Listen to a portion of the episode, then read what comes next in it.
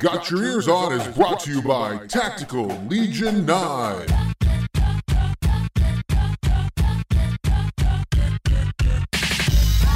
Right, everybody, hello and welcome to this week's episode of Got Your Ears on. Guido here, along with Scoot Yellow. and Johnson. Burn the tapes, Guido. There's nothing good to see here this week. Yeah, uh, I don't even know where to begin. WVU loses to Oklahoma State 24 to 3. It is the worst offensive, statistically, the worst offensive game since the 1994 opener against Nebraska, where I don't even think we carried 100 yards in that game. I mean, I can only think of one other game, Johnson, in my head that was as bad as this. That 91 Penn State game was really, really bad as well. Yeah, that's a good Um, one. Yeah.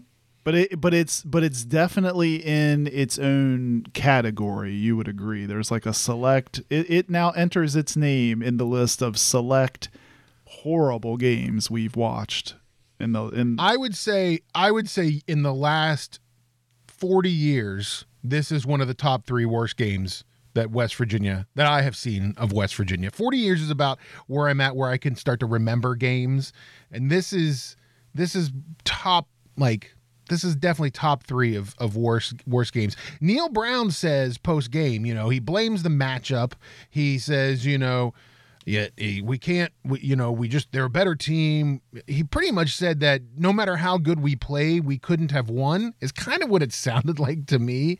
You know, we're thin, we're injured. and I'm not making excuses, but this is year three, guys, and this was an embarrassing loss. West Virginia only crossed the 50 yard line twice in the game, Scooty.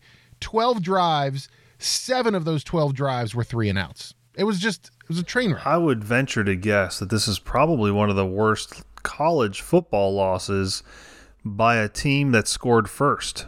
Think of it that way too. That's I mean we scored first. You know, we're 3 3-0. I'm thinking okay, well, that's not not what we wanted, but we'll take the 3 points and we'll see how it goes.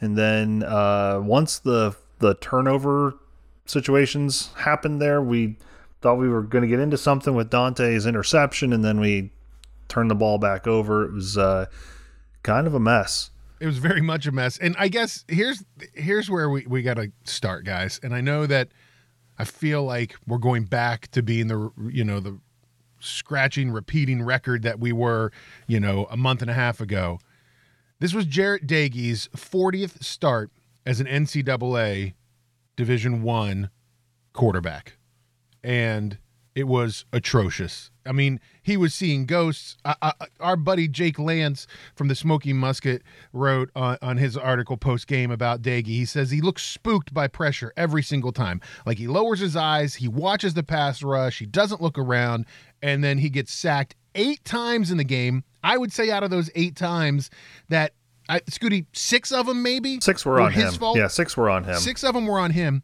He takes over as the he- hey, he broke a record at least. I mean, give him that. He got a record for WVU. Most sacks ever in a game. He broke Skyler Howard and Will Grier were tied for 7 in one game.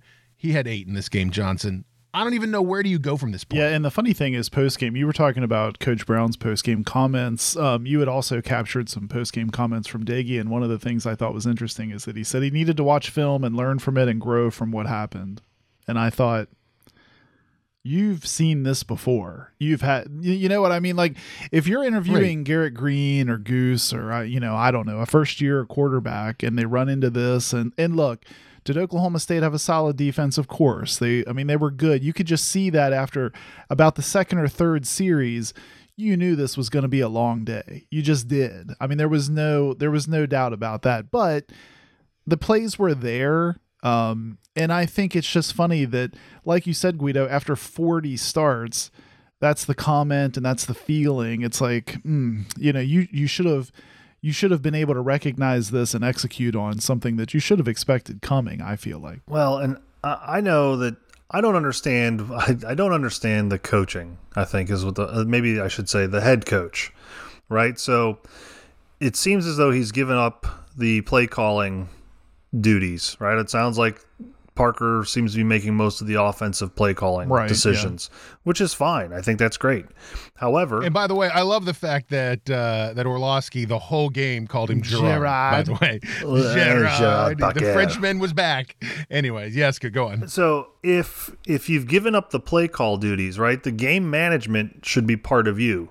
That should be kind of as the head coach. That's what you're making some of those. Now I get it. Position coaches will sometimes rotate different guys in or whatever, but ultimately, if Coach Brown doesn't like Tony Mathis going in, he's going to tell that position coach, don't don't rotate him in, keep Leddie in, or you know whatever the situation may be.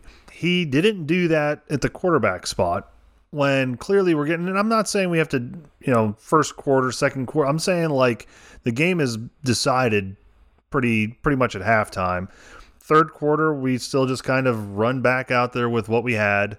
Fourth quarter, we still just kind of run like it wasn't until the last series that we finally decided, you know what, let's give Doege a break. Well, don't you think? Don't you think that when and I I agree with you, Scoot. I was thinking the same thing, but don't you think it's compounded by the fact that Orlovsky spends three hours looking like I felt like I was watching uh, Tony Romo during an NFL Sunday. You know, he he's so he's so easily and nothing against Orlovsky.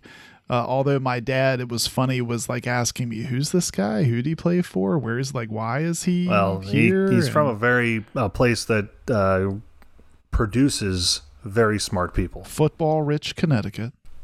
That's right. But he spends three hours looking like Tony Romo, easily diagnosing these plays. Kind of like I, I saved uh, a couple tweets that from WVU Twitter. You know, people were like, "Wow, you know, ESPN with Orlovsky's just kind of putting putting Doege on blast right now with these. You know, here's the throws he's not making. Here's Winston Wright on a slant that's probably gone for six if he just makes the throw. You know, he's just pointing out. You know, wh- when everyone I think on Twitter was just hammering the offensive line. And did the offensive line have a bad day? Sure. I, I mean, I don't think they'd argue with you that they need to protect a little bit better, but I also don't think it's fair to them to say that Jarrett Doege needs to have a retaining wall in front of him in order to perform. You know, it's back to the we pointed out last week and the week before that uh, the you know WV stats guy on Twitter had put a really nice tweet out just detailing like Doege's like 80% success rate, uh, you know, PFF rating when he's got protection, like 40% or lower when he doesn't. And that's such a chasm in between those two numbers. I think you can hammer on the offensive line if you want, but I think the plays, so scoot to coaching, I would just, I'm not saying you're wrong, but I would counter that it looked like the plays were there. It, I mean, were Well- they were they obviously there? Maybe not, but I think enough plays were there if they're executed correctly. I'm not saying we win, but you're not getting. We didn't even look competitive on offense Saturday. if anything, if we're looking at those two statistics, that 80% surely had to go down because he was getting some protection. but to your but to your point, before you leave that though, to your I mean, I guess what I'm saying is I agree with you because you're saying of those eight sacks, like six you would think are kind of manufactured on Doege. That didn't you get the impression as we were sitting there watching the game? I mean, you can you can hammer on the offensive line, but how long is the offensive line supposed to hold? I, You to be honest with you, yes. Like, I mean, obviously, it's a it's a group effort. It's a it's a an issue amongst the entire offense because you could look at offensive line, you could look at the running back who was supposed to block a you know an incoming blitzer, you could look at a tight end who was supposed to be doing something or a wide receiver. I mean, there's all all sorts of people we can blame for not blocking these would be sackers. However, like there were more coaching issues too where we had a delay of game coming out of a what was it coming out of a timeout or something? We had a delay of game because they were watching the play clock and not or they were watching the Right. game clock and not the play clock. Like what's going on? Like Yeah, what, and- how do you And and I would just argue too, Guido, like uh, offensive line aside and Oklahoma State's defense aside, the what am I trying to say? The take chances isn't the right word, but I guess it is kind of taking the the the willingness to take a few more chances with throws that we saw against Iowa State, I felt like was non-existent this game. Like when you watch you you can't watch Iowa State and Jarrett Doege willing to throw one into double coverage to Bryce Ford Wheaton in the corner of the end zone in that game, and then sit and watch this game where he seemingly scared to death to even try to fit one into a slant pattern against Winston Wright, stuff like that. I just was Jarret Doege's such an enigma. You know, I don't know if something happened early and then he just sort of went in a shell and didn't have confidence or what, but it's it's kind of fascinating to like you know, two weeks apart. And again, I know Oklahoma State's defense is tough,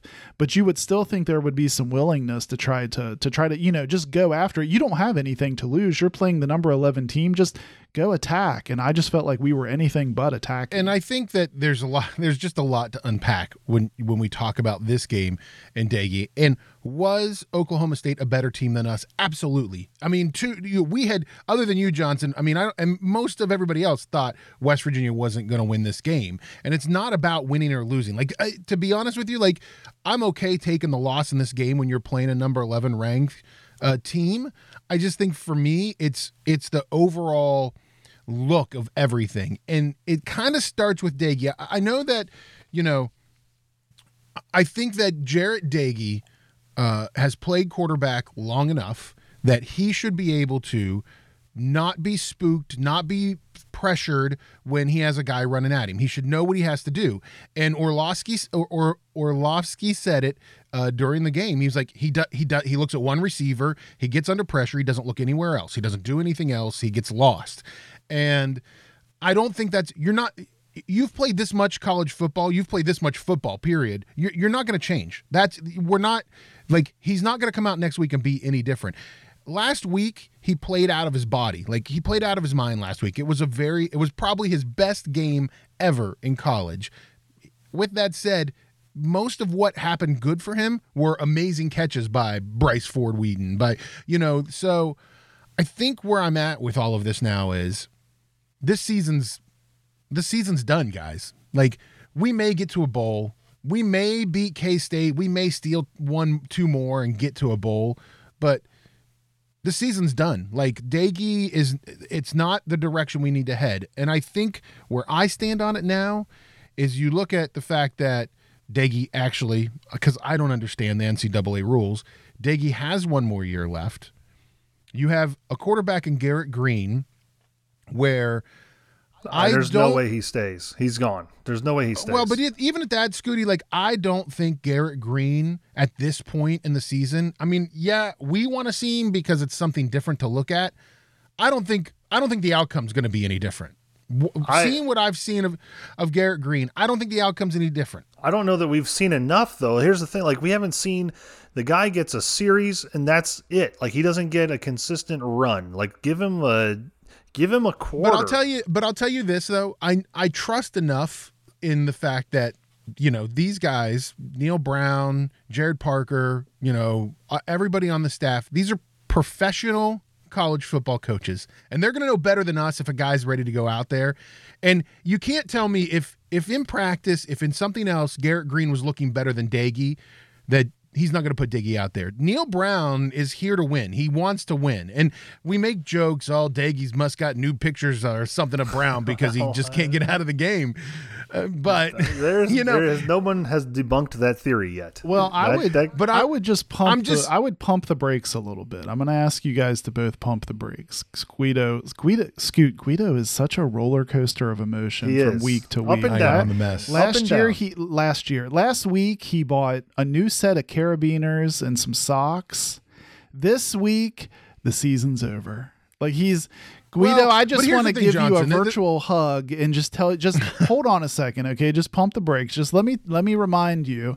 So let's think back when when uh, Jake Lance was on with us from Smoking Musket. We had a great interview with him, and I think if I think back to that conversation, what did we say? We looked at we looked at we looked at TCU, Kansas State, Kansas, and then we had to steal one, right? We all agreed we had to steal one. Scoot made a great point right. the following week that that one to steal was Iowa State.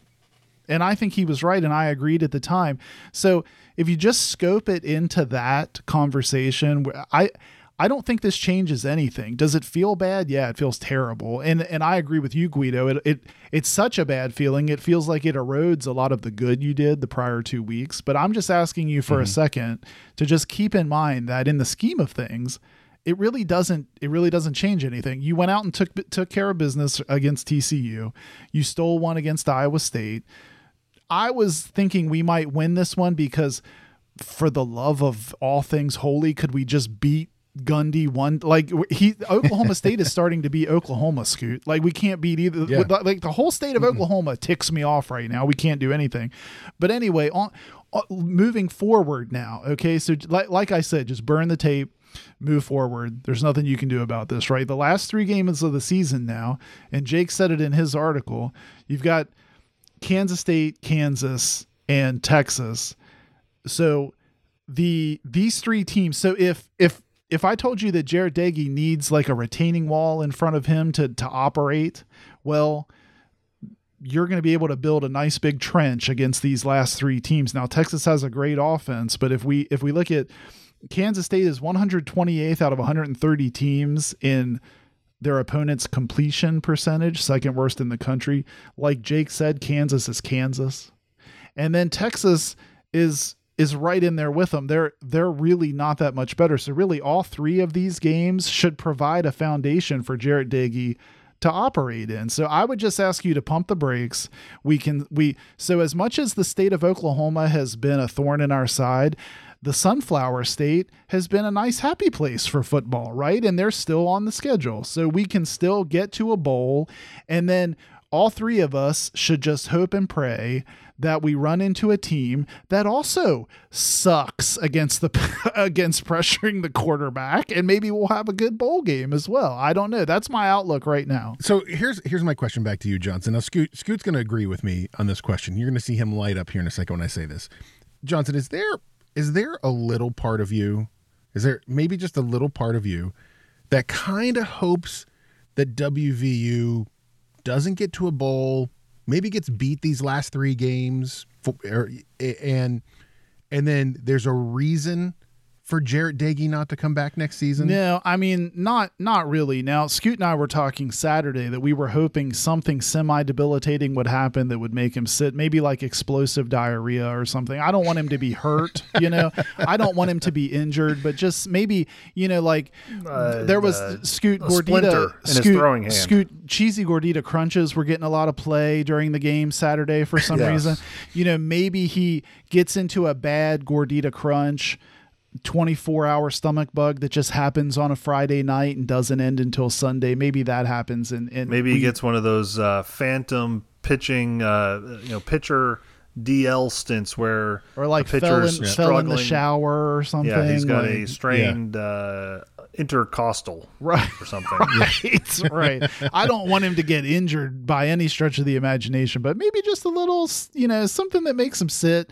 Uh, I, I don't know that I, I don't, I don't want to see us do that though, because I think then, um, I, you know, Guido, I, to answer your question honestly, I think I want to finish strong and I want to finish, I want to get to a bowl, even if it's a crappy bowl and win because I, I want to springboard it into next season. So let me, Scooty, let me ask you this: If Jarrett Doege wins two of the next three, goes to a bowl game, plays whoever in the bowl game, wins the bowl game, is he our quarterback next season? I think yes. I think yes. Yeah, because he's not going pro. He's not going pro, right? So he'll find some grad class program, something that he hasn't studied yet. The guy's probably got more college credits than the three of us combined. And you're saying that, Like, and, and you're and you're saying that the Doege family still has the nudie pics, right? So like right. he still has that leverage. Right. listen, if you don't let him come back, we'll, you know, post them on Twitter at midnight. I, I just, I, I don't know. I so we talk about uh, the retaining wall. We talk about how we've got uh, this stretch of our schedule that's going to get a little bit better. Should be Guido. Tell tell our listeners. Tell Johnson uh, the predicted um, the line for for this game? The what's Vegas saying about this next game against Kansas State? So right now, Kansas State is picked by five and a half points over WVU right now going into this week. Yeah, I mean, I I don't know what you guys are trying to do to me. I feel like I'm being set up. I'm just trying to be a little bit optimistic. Look, we could easily lose all three of these games. I, I mean, I'm convinced it could go either way. I'm just saying, I'm hoping we can at least salvage what is left. You guys are. I'm now getting the impression you're trying to just just pull it into a ditch right now, like just just end it. Well, it's, Hold my it's- beer. Yeah, I mean. I mean I mean, we're baseball guys, so you know it's like you know tank. You're for- already thinking of tank- next year, like just Well, Yeah, you- I I just yeah. I think yes, I was I softened last week. I softened because if that's what we saw, if that was what we were going to see, what we saw last week, then yes, this, we are a very uh, winnable team. We are. I don't know if that's what I meant to say. We are a team that can win a lot of games, doing what we did the week prior. However, doing what we did this past Saturday is feeling more like what we've been doing in in general.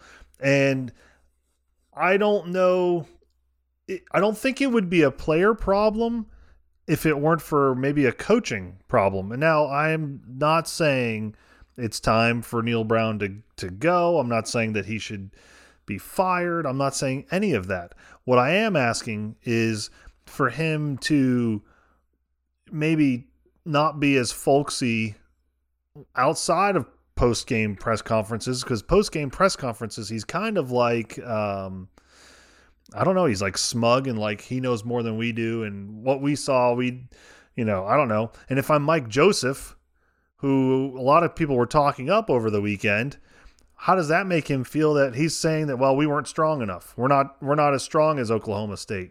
So is that a dig at Mike Joseph saying that the strength and conditioning is not uh, equal to other Big 12 schools? Well, I don't. I don't think he's saying that. I mean, I don't think it's about strength of like physical strength. I think it more is like strength of talent.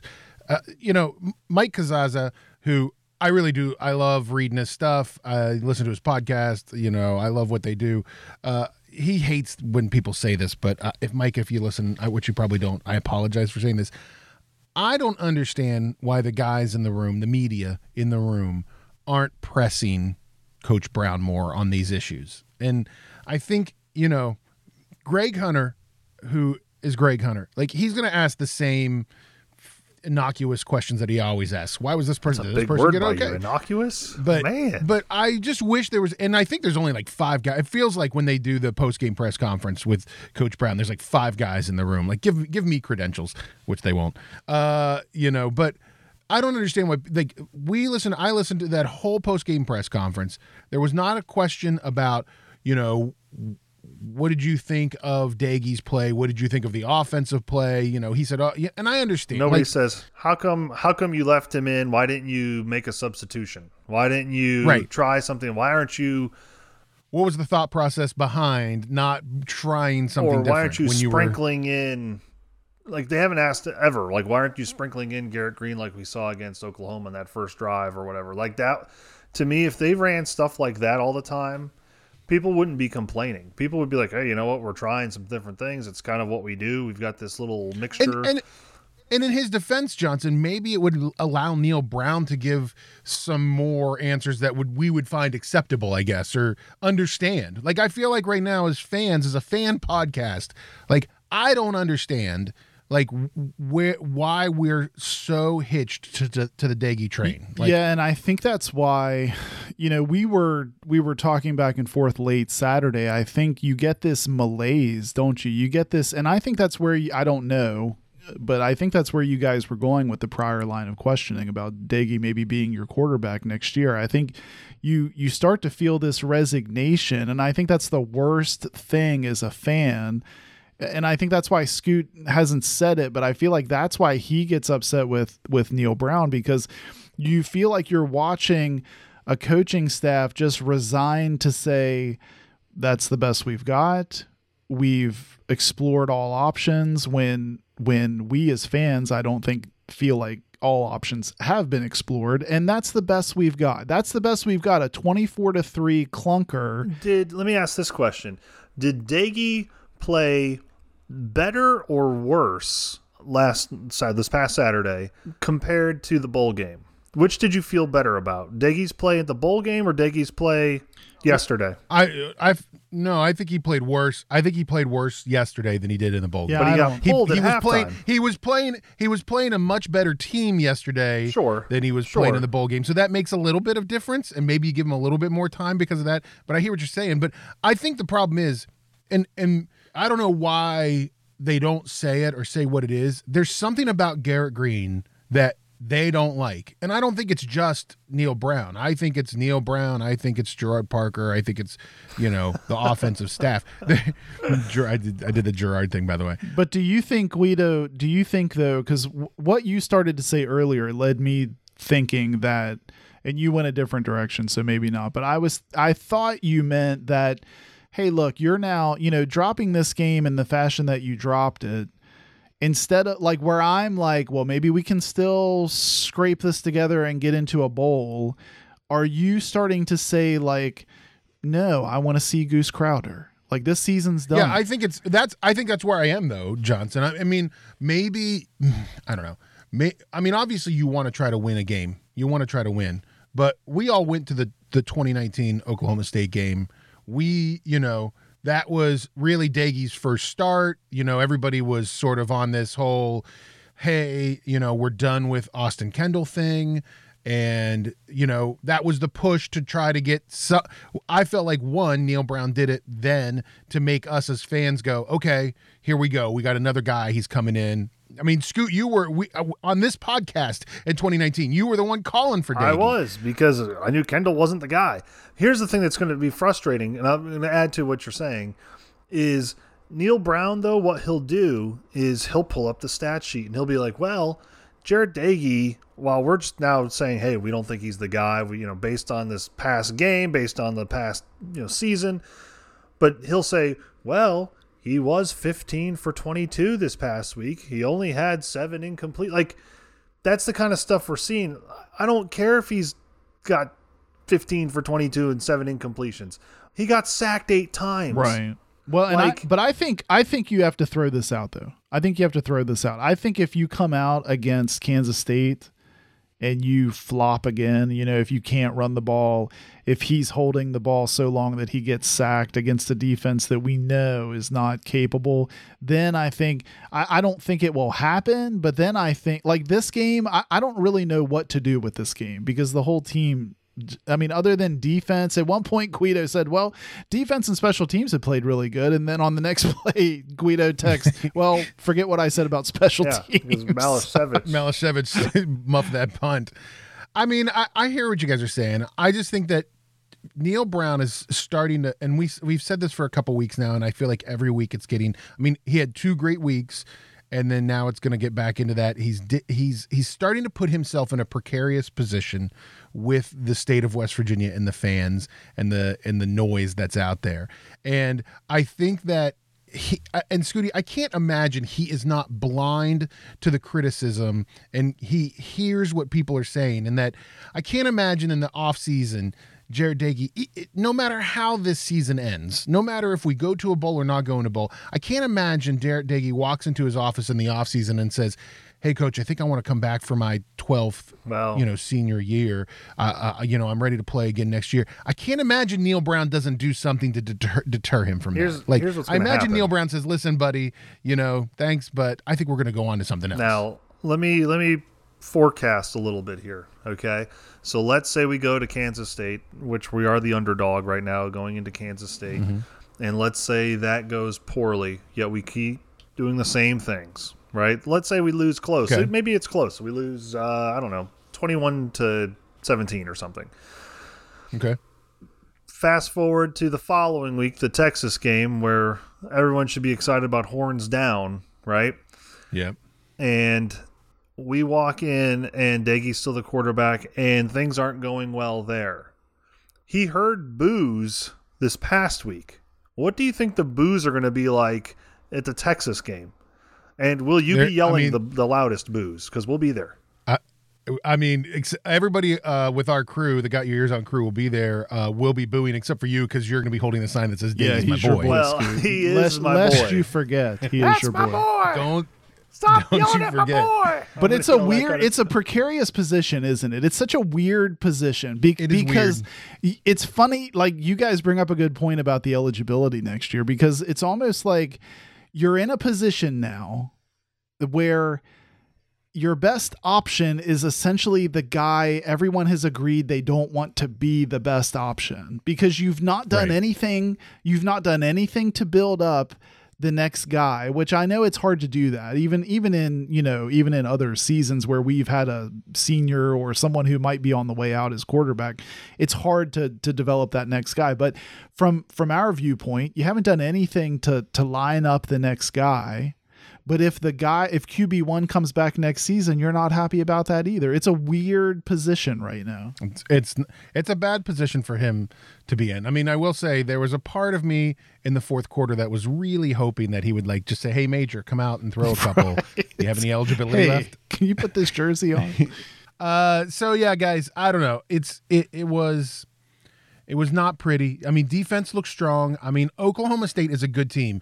Uh, oddly enough, Scooty, uh, it shows you how bad we are when Oklahoma State only went from 11 to 10 after beating us pretty Well, badly. The best, the best performance. No weight on our schedule. The best performance that we saw yesterday was a special teams player. Tyler Sumpter's punts were pretty amazing. Yeah, no, they and were. he's acting like Pat McAfee out there now. He's doing the old chips, And chip, he's got, golf and he's got chipping like Pat McAfee, McAfee did. tweeting about him and stuff. So I mean, he he did really well. At one point, though, we got that delay of game, and I thought he was going to have to punt from uh, section 230 or something up in the freaking upper deck. Like, what are we doing? That kind of stuff drives me insane. Like, we've had so many goofy like timeouts at the wrong times because we don't have the right people in. We've had a lot of like delay of games because we're not paying attention. Like that kind of stuff, that's on the coaching staff. Yes, there are some players, but the coaches they're watching this stuff too. Somebody should be like like if Neal Brown's not paying attention, somebody one of these characters with a headset should be like, "Hey coach, call timeout. We're running out of time. Timeout, timeout, timeout, timeout." You know, like something. Well, the interesting thing to me now is, you know, we're all banking on, you know, and I said it a few minutes ago, we're all banking on winning the state of Kansas, right? So if we roll in here to Manhattan into Bill Snyder family restroom, Scoot, and we don't get a win like we think we should, mm-hmm. will there be anyone at the Texas game? Like, will there be any kind of crowd other than the three of us? Will there be anyone there? I, I don't know. It's going to be a bad scene. Don't you agree? Oh, I uh, definitely agree. The only, I think, the only driving factor, well, some of the driving factor will be uh, the people wanting to do the horns down. I think that will motivate some folks to go, and I think it's what True Blue. I think is the the theme for the day for the game. But it's just funny to me that you're in a position now where you're expecting a, a win just to maintain the poor attitude we're at. You know what I mean? Right, Like winning, right. winning doesn't make you go, okay, I'm fired up. No, winning is like, oh, okay, I guess I'm still kind of engaged. You know, it's it's just a weird position that we're in. well, right now. let's say we get to a bowl. What kind of bowl are we going to? Like, Yeah, I know. like what are The we? Beef O'Brady Nah, Bowl? That's too good of a bowl. I think. I think we're going to like the. Uh, the old Spice the, Bowl. the Glotfelty tire. Uh, I don't know. We're going to some kind of cheese It bowl, maybe, or something. I mean, I'd take the Yeah, I love cheeses. Cheez-Its. I like cheeses too. Cheez but, It I Bowl. mean, we fell off the uh, per bowl predictions uh, this week uh, after, after after our loss. Um, yeah, I don't know, guys. It's it'll be interesting. I mean, congratulations though to Dante Stills, who uh, you know there might be a little bit of an argument now at home. Whose whose interception was better, Dante or Darius's? I mean, Darius's interception last year was pretty Yeah. good. They're both fairly similar style interceptions. If you think about yeah. it. I mean, Darius kind of laid out for his. but I mean, like, to, Dante did- to bat it and get the interception is pretty epic. I yeah, mean, I know, I know. I mean, those guys, uh, those, Stills boys, they can uh, have some good interceptions. Well, West Virginia travels to Manhattan and plays a noon kick on Fox Sports One on Saturday. Uh, they're dogs, five and a half underdogs for the game, a 48 over under on that game. So a really low over under. Not not a lot of scoring expected there, considering West Virginia only kicked the ball through the field goal this last time and didn't even get near an end zone. So, uh, but we need this win, guys. We need this win to have a chance to to go to a bowl game. Yeah, Johnson. we're going to need to average more than a point per quarter, I think, next game. That's going to yes, yeah. That's going to be a deciding factor. Less than, less than. It was like point. I mean, you're the math guy. Yeah, I mean, I, I I if pulled that spreadsheet out, but I think it's 0.87 per I think quarter. we're going to need more than that. Scoot. We also need to average more than the 2.5 yards on first down that we Yeah, that, averaged that may against help. Oklahoma right. State. That may help. Stats have to look better in this game. Well, listen, guys, let's take a break. We're going to come back and talk about WVU basketball. Regular season kicks off this week. We're going to give you some preseason predictions. So don't go anywhere. You're listening to Got Your Ears On. Vortek Knives is a West Virginia owned and operated company specializing in high quality steel, fast opening, everyday carrying knives. If you go to vortekknives.com today and use the code GYEO, you get a 25% discount on your entire order.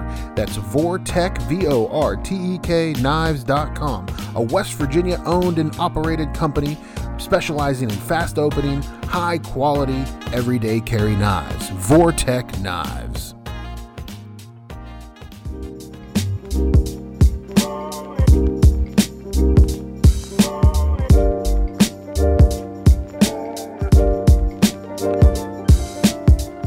All right, everybody, welcome back to Got Your Ears On. Guido here, along with Scoot and Johnson. And hey, listen, don't forget, check us out online. You can find us on the social medias. Look for us on Instagram, on Twitter, at Got Your Ears. You can also find us on Facebook. Just search Got Your Ears On. Guys, basketball regular season starts this week.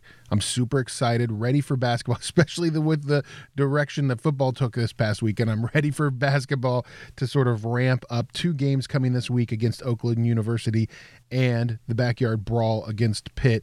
What we're going to do today, guys, is a couple of our preseason predictions for the team this year. I'm feeling confident about this team. Scoot doesn't feel confident about anything, and Johnson, you know, he's behind become the he's the middle of the road guy now. Yeah, I'm I'm like not I I'm feeling I'm feeling solid though, Scoot. You're you're you're still sort of no, no, I'm I'm after watching the ex- the was it an exhibition? I Uh, guess yeah. Well, It was an against exhibition yep, Akron. against the Zips. Um, yeah. I feel better about the team. I do now. I will say though, with a, a caveat, that I feel good about the team as long as Taz Sherman is healthy. If Taz Sherman is not healthy, I have some grave concerns. But he seems to be uh, the glue, the the guy that seems to be uh, piloting the ship. I guess. Yeah. Um, and I, I feel I feel pretty good about the team. Um, so we'll just have to see how Okay. it goes, though. I, I think we should beat Oakland, which oddly enough, where my brother went to school. Um, I don't think he has any knowledge of the team. And uh, then we play Pitt, so that'll be Pitt will be the true measuring stick here, at least early on, just to see where we're at. Well, listen, guys, what I did for us this week is I kind of broke down five predictions that we're going to make. You know, kind of like we did with the with the football. Johnson's going to kind of keep track of them through the season on the website so that we can go back and look at them and see who's wrong, who's right, and who's smart. First one uh, is, I think, probably the easiest of all of them, which is who is going to lead the team in scoring this year. So we're coming off of last season, you know, obviously Deuce McBride 460 points for the team in 2020, 2021 led the season. Derek Culver actually second even even though he had a kind of a rough season uh, leading the team. Both of those guys are gone. All all new and some old faces this year. You got JB, you got Taz, you got you got Sean McNeil who leads the team this year in points? I'm going to go first, and uh, I'm going to take Taz. Taz finished third last season. He looked great in the Akron game, obviously led points in the Akron game. I feel like if Taz is shooting, if Taz is being Taz, he's the leader of this team. He's he's the new Deuce McBride. What do you think, Scooty? I, I definitely think that uh, Taz is going to lead the team in scoring. I think uh, he averaged what twelve point five. Is that right? Last year, Thir- 13.4. 13.4. thirteen point four. Yeah. I think I think we can see that get a little bit closer to twenty this year. Um, and I would say that he probably uh, is in the top. I'm going to say top ten in the conference in scoring for sure. Maybe top five. Yeah, and I mean, you know, we heard it. We heard it in the Akron game when Fran Fraschilla came in and was talking about how Taz could be all Big Twelve this year. So, uh, definitely true. What do you think, uh, Johnson? Well, I think Taz gets the nod from me too. Just it just feels like it's going to be Taz's team, like we said last week. I think you can tell the offense tends to run through him already, even in that exhibition. I don't see that changing anytime soon. I, I think it's interesting to think about who might push him for that. Um, and I think, like you said, Guido, uh, normally you'd have maybe someone under the basket. I would lean toward Isaiah Cottrell. But the problem, not the problem, but I think the challenge for me when I think about Isaiah Cottrell is I'm not sure he's going to stay under the basket a whole lot. I feel like he likes to be on the right. perimeter just as much. So I, I think it's going to be interesting. Um, Taz seems like he can create his own shots too. Um, so yeah, I think he gets the nod from me too.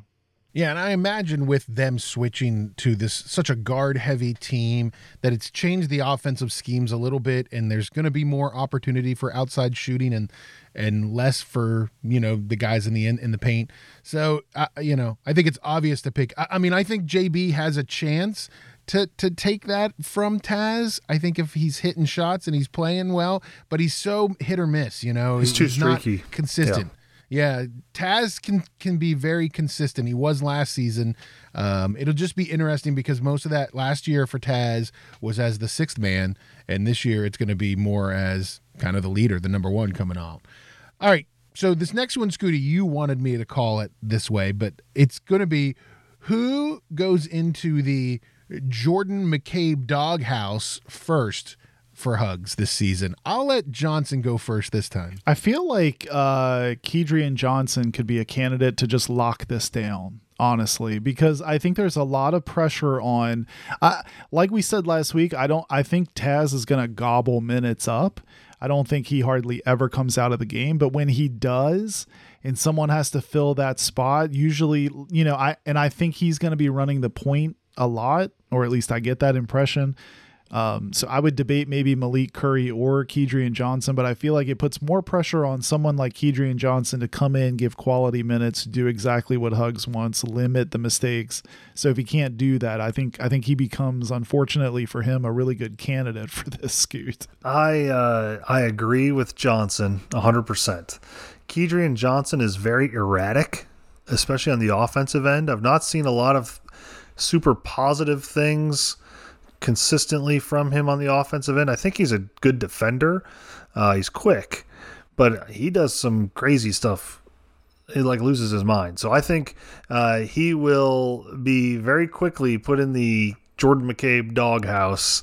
Uh, hopefully not game one, but could be by Friday. He could be seeing some some minutes in that doghouse.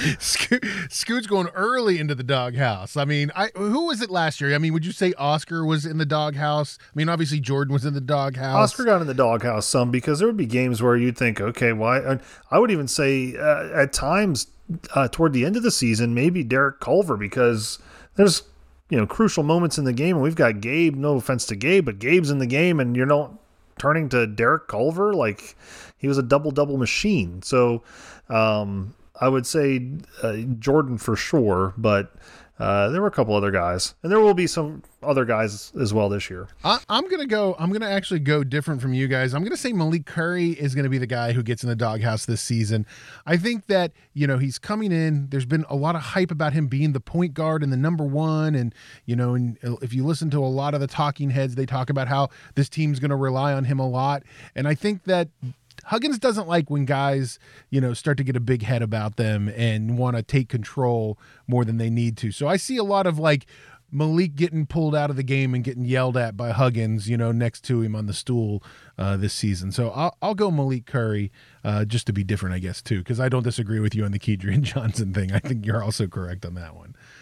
All right, here's the big one, guys. How many wins, total wins, will WVU have this season. Now you got to remember last season, shortened season, little little different, you know, but it was a good WVU team. So 19 wins last season, but we went in, we we finished third in the Big 12, we were 13th in the AP poll and at the end of the season, we had, what were we, number 3 seed in the playoffs. So it was a different team. Uh, but 19 wins last year. I, you know, previous to that, we saw 21 win season in 2019 2020. Um, then we had that not so great 15 win season in 18 and 19. I'm going to go first, guys, and I'm actually going to say that we are 19 wins again this season, but that's playing probably five or six more games than we played last season. So 19 wins for WVU uh, finishing the season this year. Scooty, where are you at on this one? I'm actually going to go higher than that. I'm going to go with uh, 21 wins. I feel 21 uh, is a good number. All right. Johnson? Uh, Guido, I, I'm gonna go. I'm gonna go 19 as well, but that's because I think in the early, so in the in the pre conference play part of the season, there's a lot of bad Guido. There's a lot of um, winnable games. I mean, Oakland, Pitt's not. Elon. Yeah, Pitt's nothing to to to really write home about. Elon, you got Bellarmine on their scoot. You've got Radford, Eastern Kentucky, um, UAB, Youngstown State. So anyway, there's a lot of there's a lot of wins there. Um, I don't I don't know. You know, I think the teams in the uh, in the Charleston um, tournament that we're going to be heading to are, are are way more capable. The most capable teams we'll see in the preseason. I I actually think we could stand to, unfortunately, not fare as well there because those teams look really strong. But I think we can come out with ten, maybe eleven. I'm going to say ten wins because we always have a habit of losing one of those games we're not supposed to. Um, and then I think when you get into conference play, you know, we talked about it on the on the show last week in our in our pre or not last week, but with Brent when he was on for our preview. You know, WVU was picked fifth. Um, you know, technically fifth or sixth, depending on how you look at it, tied with Oklahoma State, right in the middle of that pack. Um, Oklahoma State now, unfortunately, probably doesn't have a whole lot of stuff to play for with with their NCAA ruling, but I think I, I think based on that, that kind of feels like how that conference is going to go. I, am thinking we probably go nine and nine in the conference games too. So I, I'm coming out. I'm I'm going to go 19. I think I think that's probably right where we are. Yeah, that preseason schedule, that non-conference schedule is pretty weak this year. I mean, UConn is the only team that's ranked right now 24, and I feel like sometimes UConn gets ranked just out of I don't know, respect to the program or whatever. I don't I don't even think it's that great of a UConn team. Uh, and you're right. The, the the biggest show for us here early on is going to be how they play in the Charleston Classic the weekend the next not not this coming weekend, but next weekend. Uh, you know, to to see how this team really is going to face up against some you know real talent. So, all right, so we're all about the same there too. So, all right, here's the next one. What will be the highest? What will be the highest WVU will be ranked in the AP poll? This year. So, you know, like Johnson said, I think they're going to look pretty good this first half and be 10 and 2 going into the non-conference games or or 9 and 3 maybe. What, you know, where does that put us ranked cuz we're going to be ranked at that point, I think. And so, you know, I mean, you I guess you could also say that they won't get ranked at all. Uh, we finished the season in third, but we got no votes going into uh, into this year. So, uh, Johnson, I'll let you go first. What do you think that number is? What's the highest WV will be ranked? Yeah, I don't, I don't think it's a terrible thing, but I don't see them being ranked. Honestly, I, I see them kind of in a also receiving votes type of thing. I think depending on so Guido, to your point, if you're if you're ten and two, nine and three in the non-conference, and you're in your program like West Virginia, you're probably gonna you're you're probably gonna raise some eyebrows. But I think it's all gonna depend on how we fare in that Charleston tournament. I think Hugs has a track record of kind of taking teams into preseason tournaments and using those as springboards, you know, getting the guys to gel and get together and then have something have something good come out of that. I just I'm not I don't I'm excited for the season. I just think it's a lot of moving parts and it's going to be hard to do that this year and I I think they're going to be kind of hovering around that that also receiving votes territory. Scooty, what do you think? I think um, I'm I'm higher on this team than you guys are. I think uh, I think we'll at least see uh, 15. 15, I All think. right, a 15. At least. A 15. You think you think that's early? You think that's before non-conference or you think that's during conference? I think play? that's uh, maybe January. We start to. Okay. That might be, you know, after a bunch of the non conference and then um, early on. I think if we. If we can develop this uh, five out offense or this four one you know, kind of offense that we're going to have to run, I think we're going to score a lot of points. I think we're going to catch a lot of teams not off guard, but I think we're going to score a lot of points. And I think what you're going to find is while Hugs teams have always been rebound heavy, we're going to get away from that, I think, to an extent. And, I mean, I think our guards are going to rebound well, but um, for guards. But I think we're going to score a lot of points, and we're going to some of those games that we might have struggled with in the past, we're not going to struggle with as much just because we can score. Like I think we can score. I, I uh, I'm with you, Scoot. I'm not quite as high on this team as you are, but I'm with you that I think going into the Texas game, I think after maybe faring okay in this conference or this uh this preseason tournament, beating a possibly ranked Connecticut team here early on, I think West Virginia shows up against Texas on January 1st, ranked 20th. Uh, but I think that might be the highest it goes. So I'm going to say they get to 20th, and then they get into the buzzsaw that is the Big 12 conference, and uh, they kind of have a hard time from that point, bounce that in and out of those 20 spots. All right, so next one is what will WVU, if if at all, you can say they won't be, but what I don't want to say they're going to be in the NIT, so I won't I won't be the one who says it. Uh, what will WVU's seed be in the 2022 NCAA tournament? I'll go first, guys. I think that you know, even though we may not be ranked going into it, or I don't think we'll be ranked going into it, I think maybe Johnson's right. A nine and nine, an eight and ten, uh, Big 12 season gets you like a nine rank in the in the tournament. If you finished fifth in the Big Twelve, you're probably you know right around eight or nine. So I'll say nine in the tournament this year. What do you think, uh, Johnson? Yeah, I I was thinking eight before you started to to talk there. I think if you're hovering hovering around like ranked, you know, 24, 25, also receiving votes like I think we're going to be, I, I think you're probably, and you hold your own in what's arguably, I think I saw something recently where most people, you know, the Fran Fraschillas and the folks that that weigh in think the Big Ten is probably the strongest conference, but they they think there's, you know, very small margin between the Big Ten and the Big Twelve fighting for who's the strongest basketball conference. I think if you hold your own eight and 10, 9 and nine in conference, then then you're in and and I think you're probably somewhere between a seven and a nine. I'm gonna go with an eight. Scooty, what do you got? I'm going to say a seven since I've kind of been thinking that they're going to do better than you guys have thought. So I'm going to say a seven. All right. All right. I'll take it. All right. Last question, guys. Probably the most important one, in my opinion. Will Bob Huggins be elected to the Basketball Hall of Fame during this season? So will this this cycle around? Will he get into the Hall of Fame?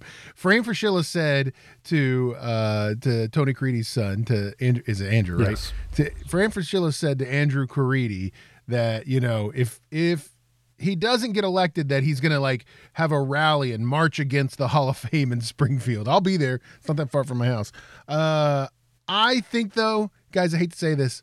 I think the answer is no. I think Bob Huggins does not get into the basketball Hall of Fame this season. I just think that there's something about it. They they don't uh, the not the not having won a championship, and even though he's got all the wins, I think that if he'd had the championship, he'd be in by now. But they're going to wait until he's out of basketball before they put him in because of that.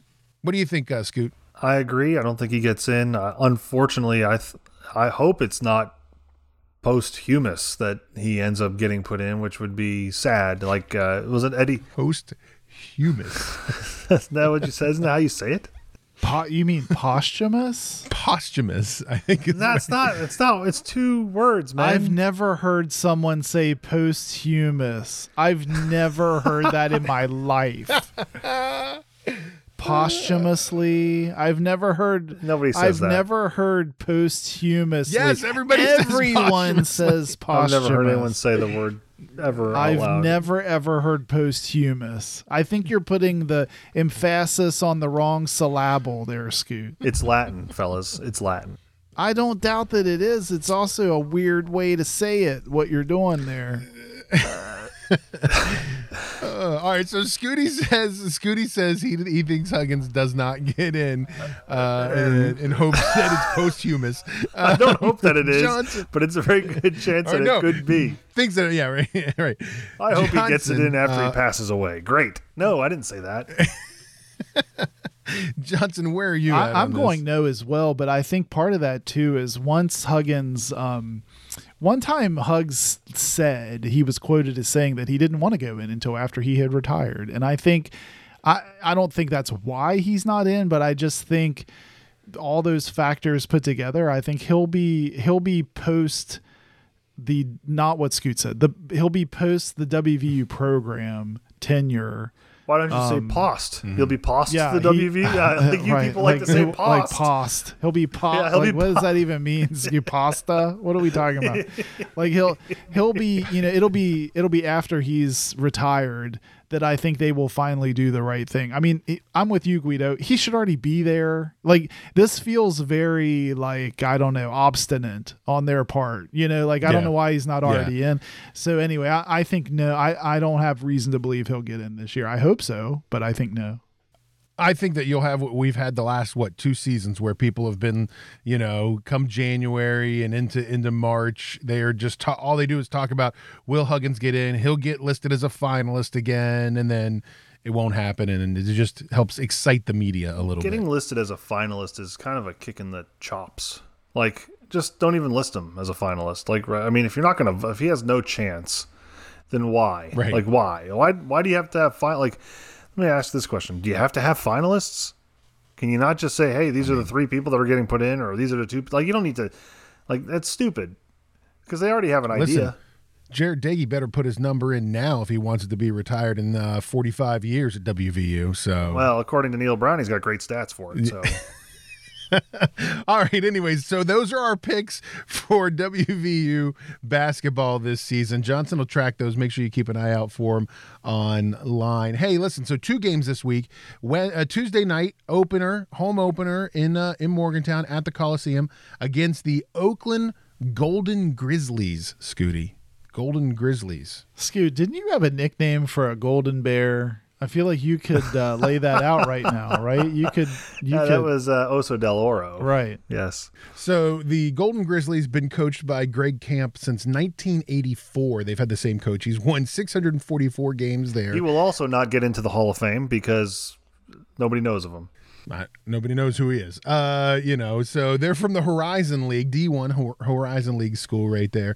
Uh, he's the third longest tenured coach in NCAA uh, basketball right now, D1 basketball. He's bu- only behind He's got to be behind Krzyzewski and Boeheim. Yeah, that's it. He's the yeah, he's the third longest tenured coach at a school. So, Poor guy. I mean, but we should know about this guy. I know nobody it's it's he's Oakland University in Michigan. So, They do well. they have a good yeah, it's a good program. He's got I, I wonder if my brothers ever met him. Uh, I don't know. I mean, I can't imagine it's that big of a campus. Right. Probably they probably see each other I'll all the time.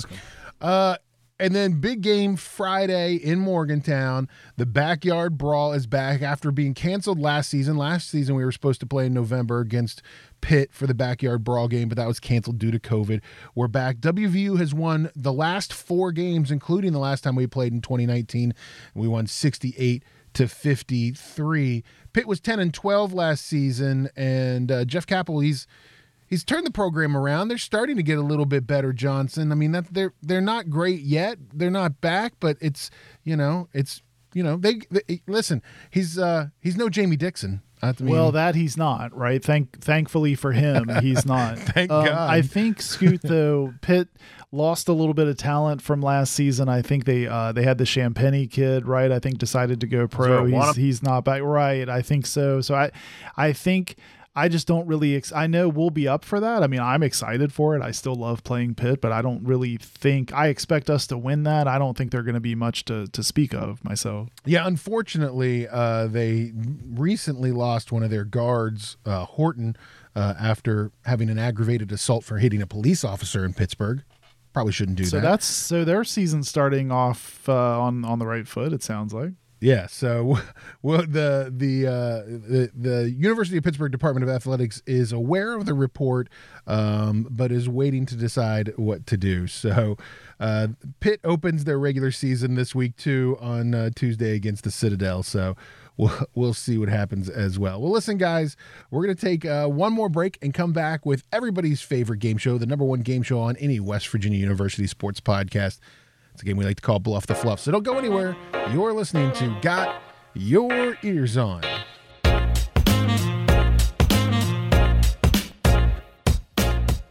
Tactical Legion Knives, a West Virginia owned and operated company that specializes in heavy duty tactical knives and gear for the professional warrior, the weekend warrior, and the outdoor warrior.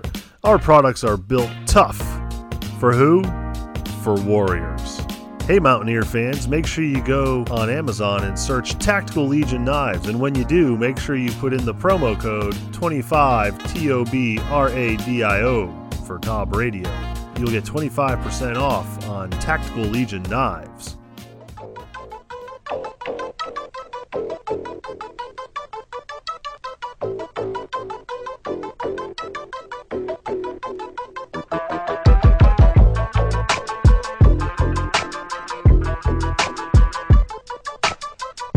Right, everybody, welcome back to Got Your Ears on. Guido here along with Scoot and Johnson. And hey, listen, don't forget, check out our website, gotyourearson.com, Johnson. It's sort of the hub of everything about us. It is our hub. We uh, post the show every week in blog form with all of our show notes and links included. You can check that out. There's a link to the merch store if you want to click through and get your uh, pullover guy shirt to wear for this basketball season. And you can also hit the tune in link in the sidebar and listen to the latest show. So check it out. Yeah, check it out, gotyourearson.com. Well, listen, guys, our buddy Cloney, he's back at it this week, writing us a nice bluff the fluff here.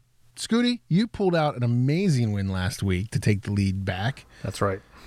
Felt good, felt good. Got it on that uh, that bonus, whatever that tiebreaker bluff, and uh, this week Cloney he, he's stepping his game up every week. I feel like I feel like he's testing you guys.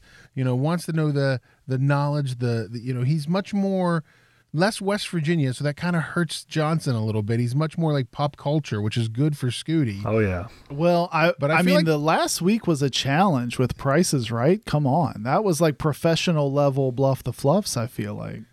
I feel like Scoot beat me in the showcase showdown, literally. That's right. literally.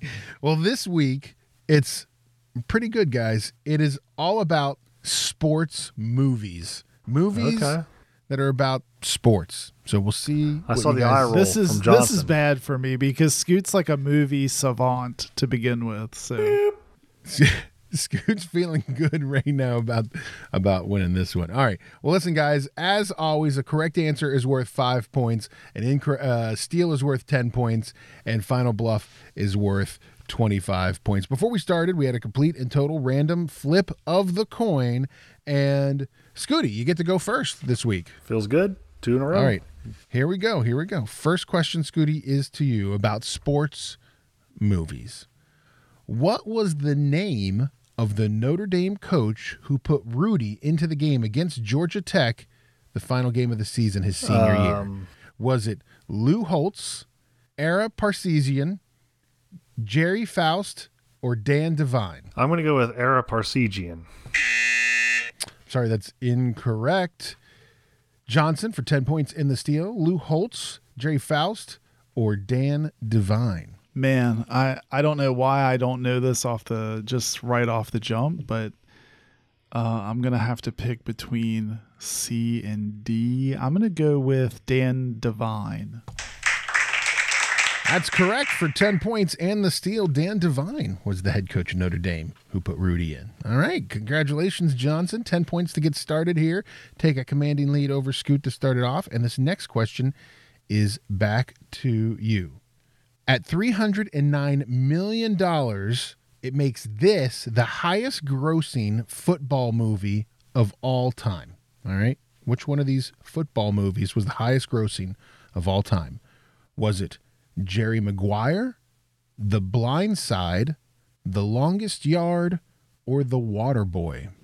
Oh man, this is tough, tough, tough. Um well, I Scoot, I think Sandra Bullock is a delight. So I'm gonna go with the blind side. That's correct for five points. I think she transcends like the stereotypical, you know, viewership. I think I think she's able to do that. I think she's your, your celeb crush. I mean, who had Sandra Bullock is a delight in our like got your ears on bingo for tonight? like um that's a good one. All right, Johnson. Well, congratulations. Correct answer gives you 5 points. So now you have a lead of 15 to nothing against Scooty. And Scooty, this next question is back to you. In 1992, Steven Spielberg used this as his inspiration to start the process of making 1994's cult classic, The Little Giants. Was it a story from Robin Williams about his days of playing Pop Warner football while on the set of Hook, a commercial that aired in 1992 during the Buffalo Bills Washington Redskins, now Washington football team, Super Bowl, a car ride shared with Harrison Ford to discuss the prequel to the 1978 movie Heaven Can Wait, or the box office returns of the movie Airbud Golden Receiver.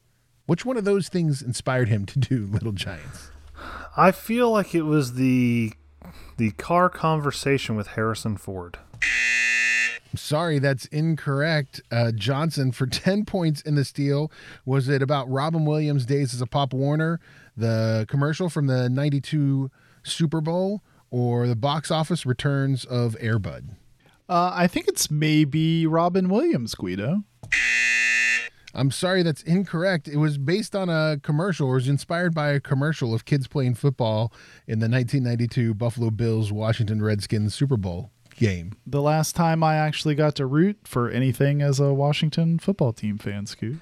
It's been a long time. Johnson, do you want them to stay the Washington football team? Is that like the name you wish they, they would keep? No, I'd like to see them go with something really cool, but I'm sure they'll be, you know, like the stink bugs or something. I don't, you know, they'll pick something ridiculous. But I mean, Washington football team is kind of ridiculous. So. Why is it taking them so long To- They, I don't know. They can't come up with a name. to name a team? Like, come on. It's going to be like Red Wolves or something. It's going to be Red something. Like, pick a word that comes after red and go with it. I mean, you could probably put any word after red. like Red Storm. Go or for I mean, it. they could be like Cleveland and pick a word that ends in Ian's and just like go that route. and steal it from another organization. Yes. and they get sued for it. Yes. All right, here you go. Uh, this next question is back to you, Johnson. You still have a 15 to nothing lead. In the 1976 mega hit Rocky, play, Rocky was played by Sylvester Stallone, who bought two turtles from Adrian's pet store. What were the names of those turtles? Was it Boo Boo and Bebop? Was it Cuff and Link, Frank and Sammy, or Stick and Move? Oh man. Ah, this is tough. I want to go stick and move, but I th- I think it's uh, I think it's Frank and Sammy, Scoot. I'm to go Frank and Sammy. I'm sorry, that's incorrect. Scooty for 10 points and the steal. What is it? I think it's uh, Bebop and Boo Boo. That's also incorrect. I am proud that I actually could have answered this one. This is one I think I would have actually gotten right. It was Cuff and Link. I remember that. Rocky's a great movie. Cuff and Link. Nobody gets any points on that one. Hey, Bebop, boo boo. Hey, Bebop, boo boo. Come on, eat your lettuce. Come on. Scooty, I think you have to answer the next, uh, the rest of the questions in your Sylvester Stallone voice. Uh, all right, so nobody scores any points again. Johnson, you still have a lead 15 to nothing. And Scooty, this next one is back to you. All right. There were four teams depicted in the 1992 hit A League of Their Own. Which one of them was not one of the original four AAGPBL baseball teams? All right. And which one was not one of the original four? Was it the Rockford Peaches, the Racine Bells, the Joliet Juleps, or the South Bend Blue Sox? Oh, um, I feel like it was the South Bend Blue Sox. I'm sorry, that's incorrect. Johnson. What the heck is wrong with Cloney? Who comes up with these questions? This is you were excited about this to start with, and uh, now These are now you're mad at the boy. These are extreme. I mean- it's all over the place. Johnson, was it the peaches, the bell, or the juleps? I'm going to say it was the Juliet Juleps, Guido. That's correct for ten points. It was the Joliet Juleps. They were not one of the original four AAGPBL teams uh, from the All American Girls Professional Baseball League. All right, Johnson, 25 points. You have the lead. And this final bluff question goes to you. And I gotta be honest with you, when I read this question uh, prepping for tonight's show, I thought, man, Johnson is going to get this question right. There's no way Johnson. So gets this is the question pre final bluff? That's correct. All right, I'm You could put it away right, right. here. You could put it away right no here. pressure. In 1996's Space Jam, what was the name of the outer space amusement park that set out to capture Bugs Bunny and his cartoon pals to be used as an attraction from a fa- from a failing alien theme park? Was it Magic Stardom, Moron Mountain, Monstar Planet Adventure, or Monsterland? Oh, why can't I remember this? I think I think it's Monstar Planet Adventure. I'm sorry that that's incorrect. That's incorrect. Uh, Scooty for ten points and the steal. Was it Magic Stardom, Moron Mountain, or Monsterland? I'm gonna go with Monsterland. Sorry, that's incorrect. It was Moron Mountain. Moron Mountain was the correct answer. Johnson, I figured because you have that giant Space Jam poster behind you on your wall that you would have known the the Uh, correct yeah, I don't. I've actually never seen Space Jam. Neither have I. I've only seen. I mean, I've I've seen only Space seen Jam. bits and pieces. I've never like actually sat down and watched the whole thing. I'm just gonna be honest I honest. feel like would be Space Jam would be your be your jam. All right, well listen, uh, twenty five to nothing. Johnson has the lead. This This is is what happened last time. very reminiscent of last time. happened week. last time. Very Buckle reminiscent. up. So, so we're going into final bluff here. Twenty five points is what final bluff is worth. We can tie it up here, Scooty. So Scoot, you can only uh, you can only answer these in Sylvester Stallone's voice. Uh, so as we always do for Final Bluff, we have you guys have your own buzzers to buzz in. And Scooty, what's your buzzer this week? Bebop and Boo Boo. All right, all right, I like it. Uh, Johnson, what do you got for a buzzer this week? Orlovsky. All right, all right, here we go. Final Bluff, guys. Twenty-five points to the right person who gets the right answer. In the 2004 sports film Miracle, what was the final score of the USA versus Soviet Union Miracle on Ice game? Was it two to one, three to two, four to three, or five to four? Bebop and Boo Boo. All right, Scooty, for 25 points and tied up. I think it was uh three to two. Sorry, that's incorrect. Johnson, I'll let you have an answer here just so you can put the points on the board. Was it two to one, four to three, or five to four? I think it was two to one, wasn't it? Sorry, that's also incorrect. It was four to three. Four to three. Who cares? I win. Congratulations, Johnson, on the win. You, you held, Scoot, I you held um, off Scooty this Scoot, week. I might walk into the Texas game with my own sign that says "Clooney is my boy." I would like that. I like it. So, Johnson, you tie it back up. Only a few weeks left for you guys. So, I mean, it's Coming down to the wire. Yeah, back down to zero. You guys did this last year, you know, just keeping it tight, keeping it tight all the way down to the end. So, uh, congratulations there, Johnson, on the win over Scooty. Well, listen, guys, that's going to do it for us this week. A lot of WVU action for you to catch this week, including two basketball games, one Tuesday night and one Friday. Those are on ESPN. One's on ESPN Plus, the other one's on regular. E- no, I think they're both on ESPN Plus. Actually, now that I look at it, so uh, get your get your nickels out to watch that game. They play Oakland University on Tuesday night at the Coliseum, and Friday is the backyard brawl against Pitt. Of course, WVU travels to Manhattan, Kansas on Saturday to play K State. That's a noon kick on Fox Sports One.